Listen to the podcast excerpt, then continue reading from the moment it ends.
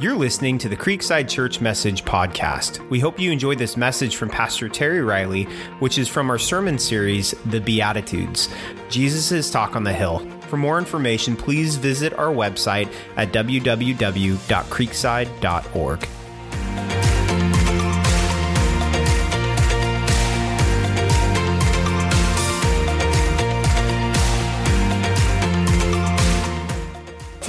Bibles, turn to Matthew chapter 7. Matthew chapter 7. We've been working our way through Jesus' famous Sermon on the Mount. We're calling it the Talk on the Big Hill because they really didn't have many big, big mountains there, I don't think. Uh, but uh, we, we've really considered this and understand this is one of the greatest ethical teachings in the world, and it was by Jesus. But Jesus wasn't just giving us new ethics. He was calling us to a new relationship, a relationship that is transformational. That as you walk with Jesus, guess what? If you're really walking with Him, you're going to change, you're going to grow. There's going to be things that look different about your life. It's possible to spend years in the church without ever changing your attitudes and even your actions. But the Bible calls us, friends, to transformation, where you're not staying the same. Uh, you're not living with the same issues and the same patterns, but you're growing and becoming and beginning to look more like Jesus. It's a belief that leads to different patterns of behavior. And that's really what Jesus is talking about through this whole Sermon on the Mount. Now, while Jesus comes to change and to transform our sinful behaviors, uh, it always starts inwardly, not outwardly. Now, as humans, we have a tendency to start outwardly, which isn't always bad. I'm not saying that's wrong, but a lot of times we can fool ourselves by thinking if we change this outward action, uh, then everything's really getting better. But that's not necessarily true. That's called sometimes simply image management. And God says, No, no, I want to change you from the heart. That's why you see a lot of times people go and they go and they, they do well for a while, uh, but then it really doesn't change, and they default back to some of these other prior happenings in their life and sinful patterns or bad habits. It's because they focused on image management. Jesus' first movement in our lives is not to make bad people good, but it's to make dead people spiritually alive. Because it's out of that that he begins to transform and to change us. And that's really what the focus is on this Talk on the Hill series that we're doing. That Jesus comes to change our lives, to transform and to conform us into the image of his Son. And today we're going to look at a thing called what I believe Jesus' deadly virtue. This is really deadly to our lives in so many ways. It probably makes some of you mad today. That's all right. Sometimes it's good. But look at Matthew chapter 7. We're going to start in verse 1. Matthew chapter 7, verse 1. It says this Do not judge, so that you won't be judged. For you will be judged with the same standard with which you judge others, and you will be measured by the same measure you use. But why do you then look at the splinter in your brother or sister's eye, uh, but you don't notice the beam of wood in your own eye? You know, Jesus, a lot of times people forget that he's pretty funny. He has a great sense of humor. He likes to use hyperbole. And here's a great example of it. Or how can you say to your brother, Let me take the splinter out of your eye and look, there's a beam of wood in your own eye? Hypocrite. First, take the beam of wood out of your eye, and then you will see clearly to take the splinter out of your brother's eye. Uh, don't give what is holy to dogs, or toss your pearls before pigs, or they will trample them under their feet. Turn and tear you to pieces. Now, that verse 6, this is interesting. What's I want to say first thing is Christ followers, you know, we're called to make judgments, but not to be judgmental. Okay? Don't judge so that you will not be judged. For how you will be judged by the same standard to which you judge others, and you will be measured by the same measure you use. Do not judge. But we all do it, don't we? We do it in matters that are big and small. We do it at work. We do it at church. We do it uh, by making unfair evaluations of each other and watching other people. Oftentimes, those judgments are based on perceptions, incomplete information, misunderstanding that ultimately leads to an unfair evaluation of the people around us. I love what one writer said. He said, Most of us are umpires at heart. We like to call balls and strikes on everyone else. and if you understand baseball parlance, you know what that is. You're the umpire. You're the arbiter. You're making the decision. You're calling this is a ball, this is a strike. On a personal level, that means you're calling people out for things. We like to do that.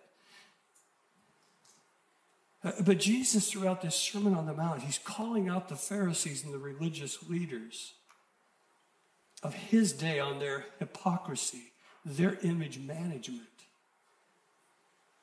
and their judgmental ways. And, and I think we've kind of underscored that for a number of weeks that ultimately that's what he's teaching us not to do. Don't live this way, live open. Live true. Because that's the best way to live. It's the Jesus way to live. So the question I'm sure some of you are asking then, well, if, if this is true, is Jesus teaching us as his followers never to critique or to judge things? Absolutely not. This passage has created a little bit of difficulty in translation because it seems like Jesus just tells you to do one thing don't judge, and then he puts us in a position where he says, Don't cast your pearls before swines or give that which is holy to dogs. Swines and dogs were considered people in that day that were, they weren't just people away or far from God, they were people that were opposed to God. And so they took some of these, the worst Jewish things, because their dogs a lot of times weren't like our little Fifi and Fifo and the ones that, you know, we take care of and, you know, do everything for. These were like little scroungy mutts that just ran around the town. And so these were, these were kind of derisive terms, swine and dogs and pigs. And so he's, he's saying here, don't, don't cast your pearls, don't cast the things of God before these people that are opposed to him because they're just going to reject them more. Be discerning. So get that. See, so what, in, in five verses, he says, don't judge. And then he turns around in verse six and he says, well, go ahead and judge. You got to determine. So here's the point. Well, there are times that we judge. We make judgments. Jesus isn't saying, uh, as one scholar believed, that he was speaking against any human courts of law. Uh, that's not true because if you look at the scriptures in Romans 13, it talks about how God has instituted governing authorities in our world, in our communities. So he's not saying, he's not putting down human courts of law. He's not saying that we suspend our critical faculties and, repent and pretend to not notice or wink at sins and things that are wrong and evil that hurts other people and not judge that not call it out, not call it what it is, especially in a community like a church. No, uh, we get to speak with grace and truth. Uh, John chapter 1, that's what it says Jesus did. It says he came in grace and truth. Three times in the first chapter of John, it says that Jesus spoke, came with grace and with truth. But we face things, we deal with things, we call things as they should be. Galatians 6 1, Paul writes and he says, Brothers and sisters, if someone is overtaken in any wrongdoing, you who are spiritual, restore such a person with a gentle spirit, watching out for yourselves so that you may also not be tempted. It's almost this sense of don't be careful how you do it. Do it gently because you know something, you could be there. None of us is immune from any of the things that anybody else faces. He's not saying that we don't discern between truth and error, good and evil, life, relationships. The Bible requires this. We, we see Jesus who judged the Pharisees very strongly, very harshly in Matthew chapter 23. Let me see, what did he say? Something about, called them snakes, whitewashed tombs. You're dead on the inside. You got dead bones on the inside, but you look good on the outside. Jesus is not happy with hypocrisy. It's probably the thing that he landed on and lambasted the most. Commentator William MacDonald, he noted situations that require some sort of judgment from the scriptures. First of all, flagrant sin in the church, Matthew 18, 15 through 17, 1 Corinthians 5. Settling disputes between believers, 1 Corinthians 6, 1 through 8. Recognizing a person's qualifications for leaders, 1 Timothy chapter 3, Titus chapter 2, that it isn't, excuse me, Titus chapter 1, it isn't just that we put people in leadership, but there's, there's these qualifications. They're not so much to disqualify as they are to qualify them. Uh, discern the followers who need, uh, Christ followers who need special care and help. 1 Thessalonians 5.14. Test doctrinal teaching, Matthew chapter 5, which we'll talk about in a couple of weeks. Uh, excuse me, Matthew chapter 7, verse 15 through 20, Acts 17, 11. There's a lot of things, loved ones, that the scripture says you need to test, you need to check, you need to evaluate, you need to critique. But there's difficulty in where to draw the line. And it's always been difficult. And there's two extremes that usually we face in the church. Uh, here's one extreme. Hey, man, you know, I'm not going to judge them. I know they're doing wrong. I know they're in sin, but it's not my place to speak into their life. I mean, who am I? Look at me. Uh, Galatians 6 1, you who are spiritual. See, see we, we, we judge or we make decisions and we discern things to bring identification of the issue so that people can be led to restoration, not condemnation. So we have a responsibility to speak into, to lean into, to step into people's lives. But there's a lot of us. And maybe it's because there's so many things in our lives that seem to be out of line. We feel like we have no room. Well, that's why it's so important that we grow, not so that we can put people in their place or tell them where they're wrong, but so that we can be these loving people that can speak into their life and help them grow in the things of Jesus Christ. But there's the one extreme that's totally hands off, and then there's the other extreme, uh, the other extreme where someone becomes a sin sniffer. You know, Have you ever been around people like that? Everywhere they go, man, they're looking for people's failures. Oh, you know what you said? Do you know what you did? How do you know I did that? So you got these two extremes. And, and most of us lean into, uh, maybe not fully, but one side or the other. Here's what's helped me is judgments. I have to make judgments all the time. So do you. It's a daily activity. All we do, and we, we do this in determining things with our kids, what they can do, who they can play with, who they can run with. We do it in hiring employees. We say, yes, I believe that this person has better character, or better competency, or better qualities to be able to work for me. There's decisions that we just make daily about life that usually need to be made. It's healthy because we're being discerning. But then there's judgmental. We have to make judgments daily, every one of us in this room. But then there's judgmental. It's an attitude that elevates you and diminishes another. It's where you become a spiritual detective. It's where you begin to look around and you say, oh, they're not very spiritual because, boy, they blew it here, or they do this, or they don't do that. And that's an attitude. And, it becomes a spirit about a person where they become kind of God's watchdog. Uh, there's a word, censorious. Um, it means to be marked by or given to censure. It means you're severely critical of others. It comes from Roman times when certain magistrates were called censors. They were appointed to count people and get this, to supervise public morals. It was a great honor to be chosen or to be named a censor. It meant you were a cut above the others. So, like, if you would have walked in this morning and you would have been a magistrate who was a censor, people would go, oh, wow, they're good. You know, it's kind of like you kind of walk in and go, look at me. You know, it's, it's, it's sad, but that's what they did. Over time, the position became highly coveted. They even came uh, to the place where people wanted it so badly that as everything kind of devalues, they begin to auction off these positions to the highest bidder. Again, image management want to look good.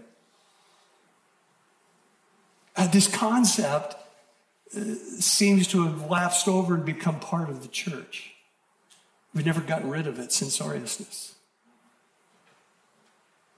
Uh, does this kind of stuff sound anything like today? Okay, we don't have people walking around with the title magistrate, censors, do we? But there's different language, different applications politically. If you mask up, if you don't mask up, get a vaccination, don't get a vaccination. Do you buy into or not buy into all of Black Lives Matter agenda? Do you stand for or stand against border immigration? See, we can't even dialogue those things anymore. We can't dialogue them in church. We can't dialogue them in our culture, in our community, in our society. Why? Because everybody's a censor right now. Everybody's right. How many of us have to be quiet because we don't want to have somebody get on our case or tell us where we're to get off because they're right and we're wrong because maybe we stand or believe or hold fast to one of those positions? Our culture now has its own censor. The church now has its own censor. It's not appointed, but everybody is now their own supervisor of public morals and beliefs. If you disagree, what will we do? We will counsel you.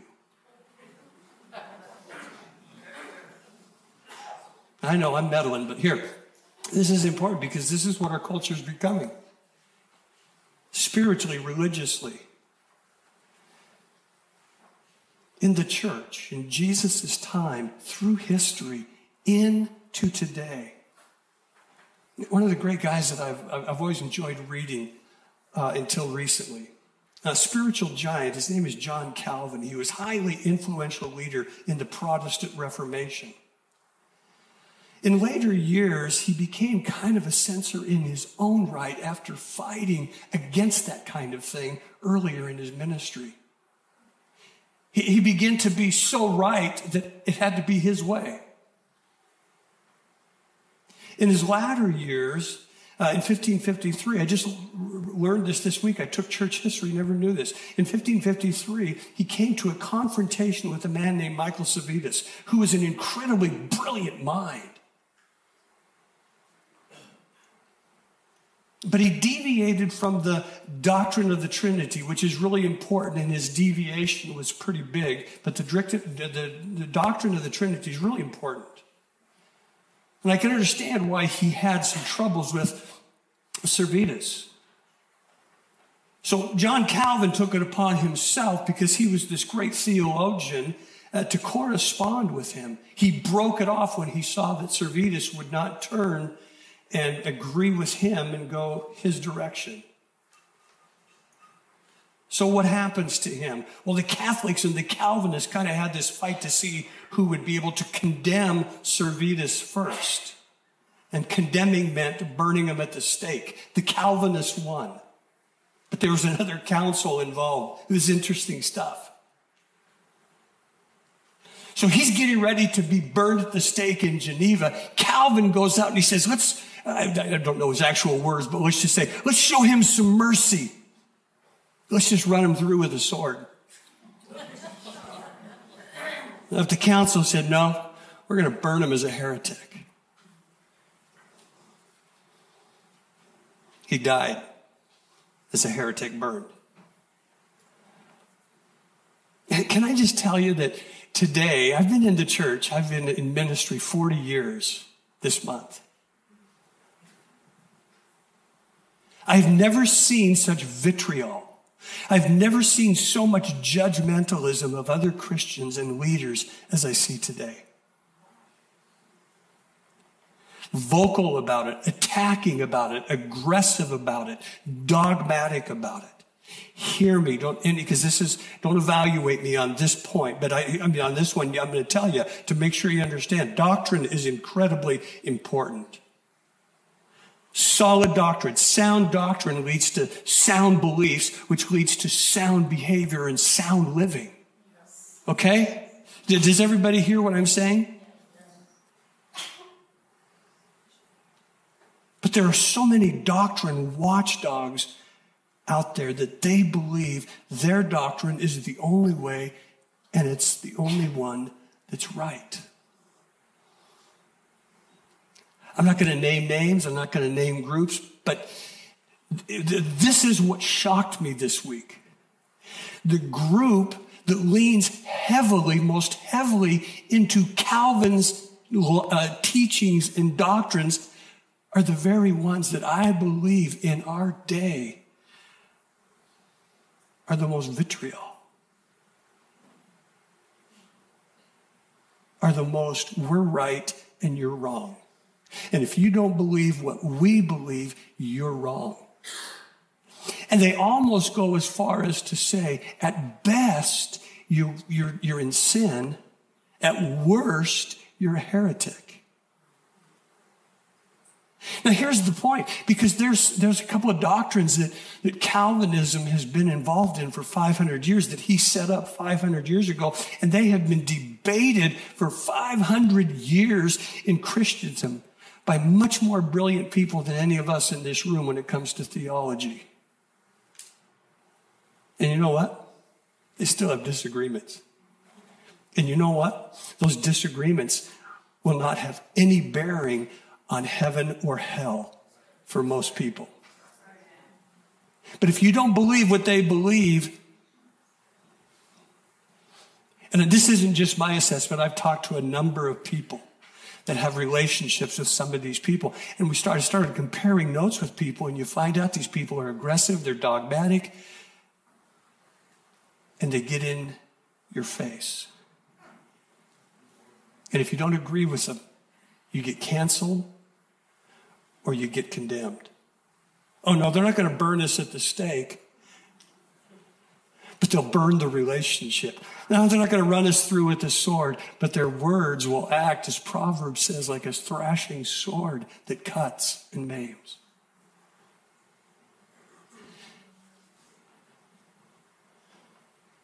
Now, the Greek word Jesus uses here about judge. Uh, judge is krino, and the, the, Greek word is krino, and it simply means to judge to the place of condemnation. It's like somebody that's just in your face condemning and dropping a gavel on you. You're wrong, and this is right. Loved ones, we have to, we need to, we want to traffic in truth and good doctrine there is heresy that needs to be confronted. There is doctrines that are a little bit off that need to be doctrine, that need to be changed and challenged. But there's also a lot of things that have been going on for hundreds of years that are not settled by, like I say, greater minds than us. And we're not here to condemn. We're not here to judge.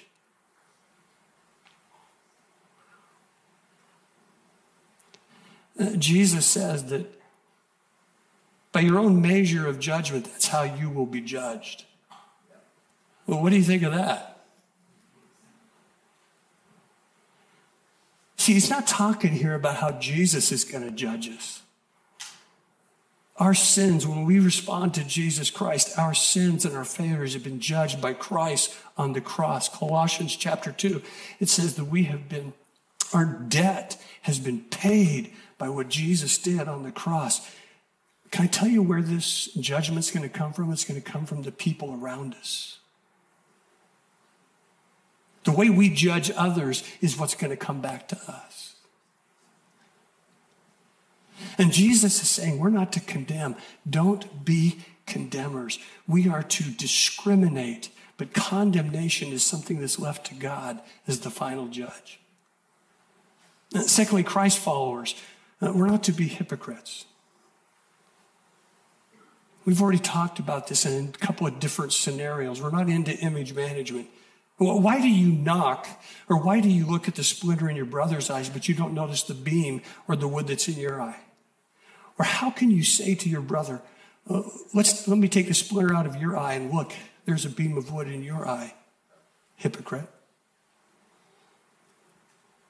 Now, if I see some, something someone is doing and I say, oh, that's so terrible, oh, that's so wrong, that's so evil.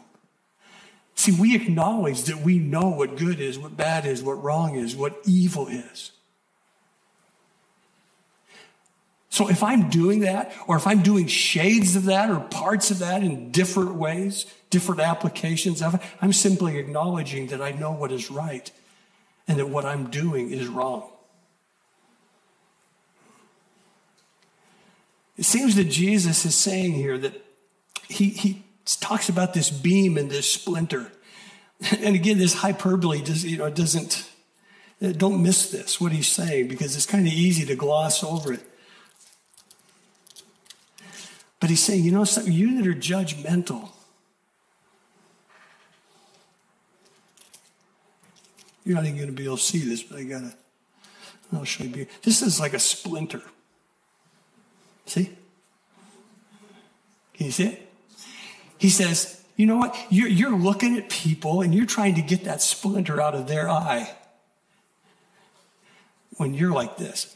You know, it's like, I mean, it's, it's absurd, isn't it? It's so, it's, it just cracks me up when I read that, but that's Jesus, you know? He, he's using this to say that's how bad it is. You're over here, you got this one good eye, and you're trying to point out this one little thing, but you know, you don't even see that big old beam that's coming out your other eye. Hear me, loved ones. I say this with great pastoral love. That's kind of how we roll so often. You remember when Nathan, uh, David has committed adultery with Bathsheba in 2 Samuel chapter 11. 2 Samuel chapter 12, Nathan, the prophet, who is kind of David's uh, right hand man, he comes to him and he says, Hey, I got a parable for you. Knocks on his door. I want to talk to you. He says, You know, there's this man in the kingdom, and he's just well off. He's wealthy. He's got everything he could ever desire. He has servants, and he has maids, and he has property, and he has food, and he has wine. He has everything he could desire great flocks, great herds. But next door, there's this really poor guy.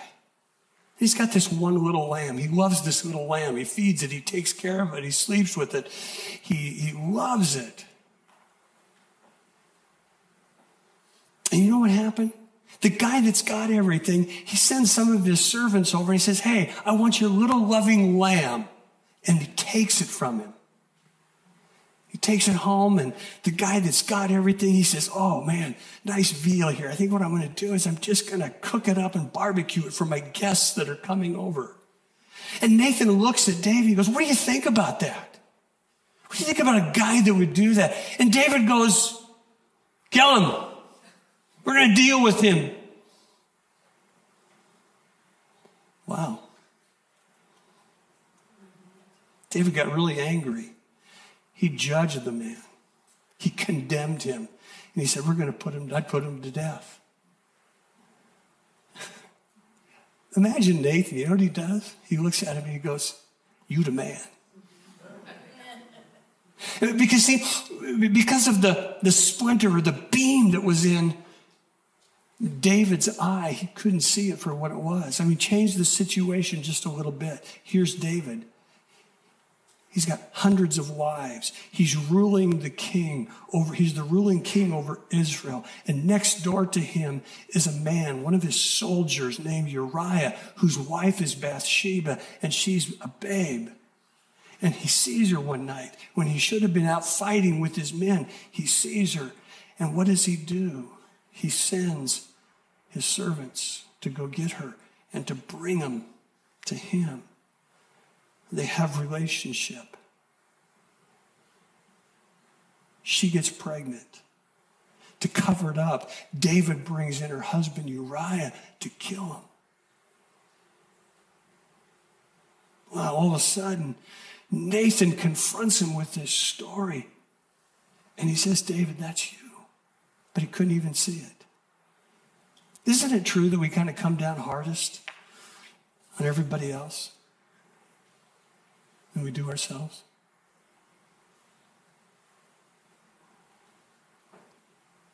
We're so ready to condemn others for doing those things that basically we can be guilty of doing ourselves. It's always surprising and interesting to me how horrible my sin looks when someone else is committing them.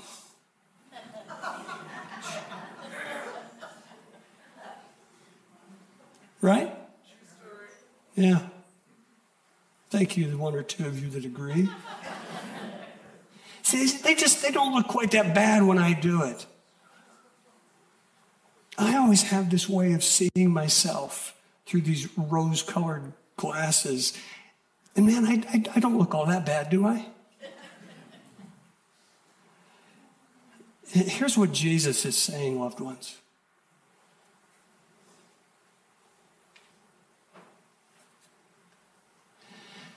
Worry less about this and deal with this.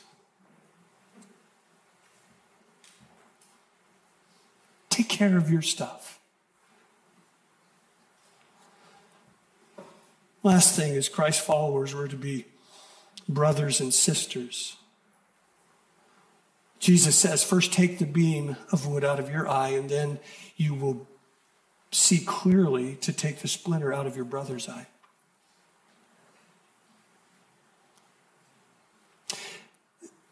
Jesus does give us permission here to help others, to speak into other people's lives.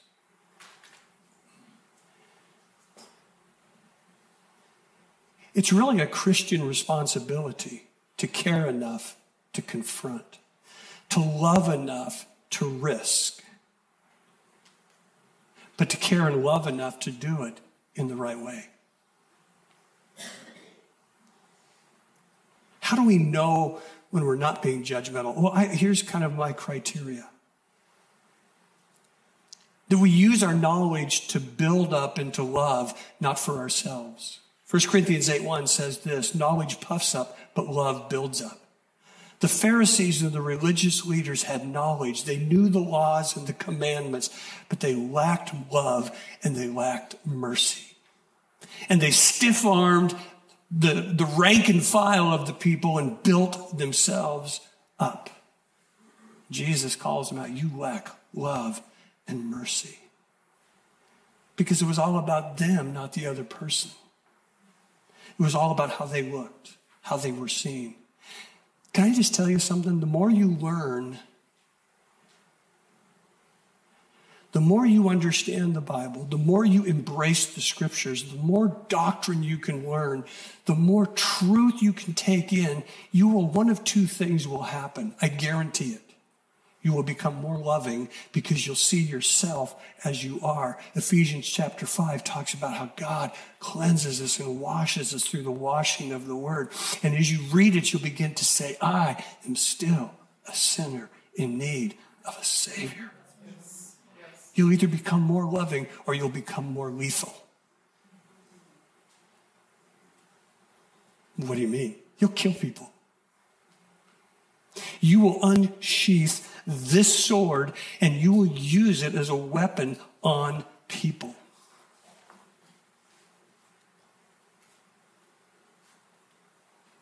That's why Paul says, knowledge puffs up.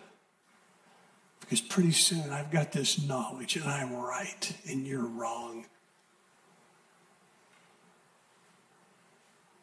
And you begin to lose any sense of the love of Christ. See, that's what I love about Jesus. It says the common people heard him gladly. He was the first rabbi that could understood. He was the first rabbi that didn't confuse them and try and tell them how bad they were because Jesus used his words and his teachings to lift people up. He didn't back off from sin. He didn't back off from right and wrong good and bad, but he did it in a way that built people up. You're going to decide, loved ones, whether you become more loving or more lethal. Second thing that I really want to do is I want to always restore and help lift up, not put down and condemn. That's what Jesus says don't judge. Don't get in people's face and condemn them. Let's go back to Galatians 6 1. Brothers and sisters, if someone is overtaken any wrongdoing, any sin, you who are spiritual. That doesn't mean that you're up here. It just simply means that you are a person filled with God's Spirit and doing all you can to walk with Him, love Him, hear from Him, and do what He's calling you to do and to become. He says, Restore such a person with a gentle spirit, watching out for yourself so that you won't be tempted. You don't go out, you don't go into this thing being haughty and think, oh, I could never do that. Oh, you loser.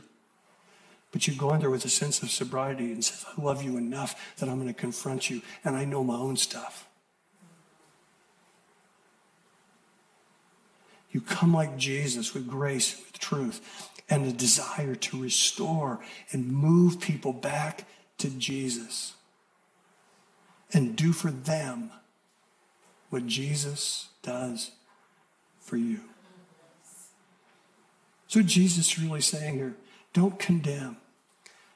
Be discriminating. Understand evil, understand sin, understand right, understand wrong. But condemnation is something that God has reserved for himself. He is the final judge. Leave it in God's hands. And know when you're to build up, speak into, challenge, but always do it to restore, not to win an argument, not to put people in their place. Amen? Does that make sense to you? And it, and it, cuts across just, we're not just talking about spiritual things here, loved ones. We're talking about our culture. We are the ones that represent and live out Jesus' heart and attitude and spirit. Everywhere we go, every day, in every way. Let's stand.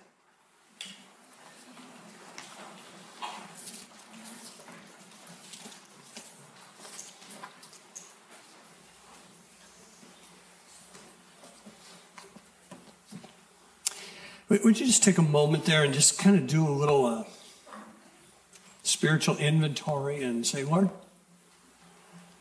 are there areas that I need to just consider, look at, be aware of? Would, would you want to just kind of search me and know me today if there's any hurtful way where I've become more concerned about how I look or I see things in people that really bother me? And man, when I really think about it, oh man, it bothers me about me. Or maybe there's certain people or certain things that you've just become so callous to that you can't even respond to them without anger and condemnation. You just want to judge them and tell them where to get off and where they're wrong. And I'm not talking about sin. I'm not talking about these kinds of things. But you know what? Even, even sin, you can become so right that you're wrong in how you deal with people. Does it have the Spirit of Jesus? Would you just take a moment and think and consider for yourself?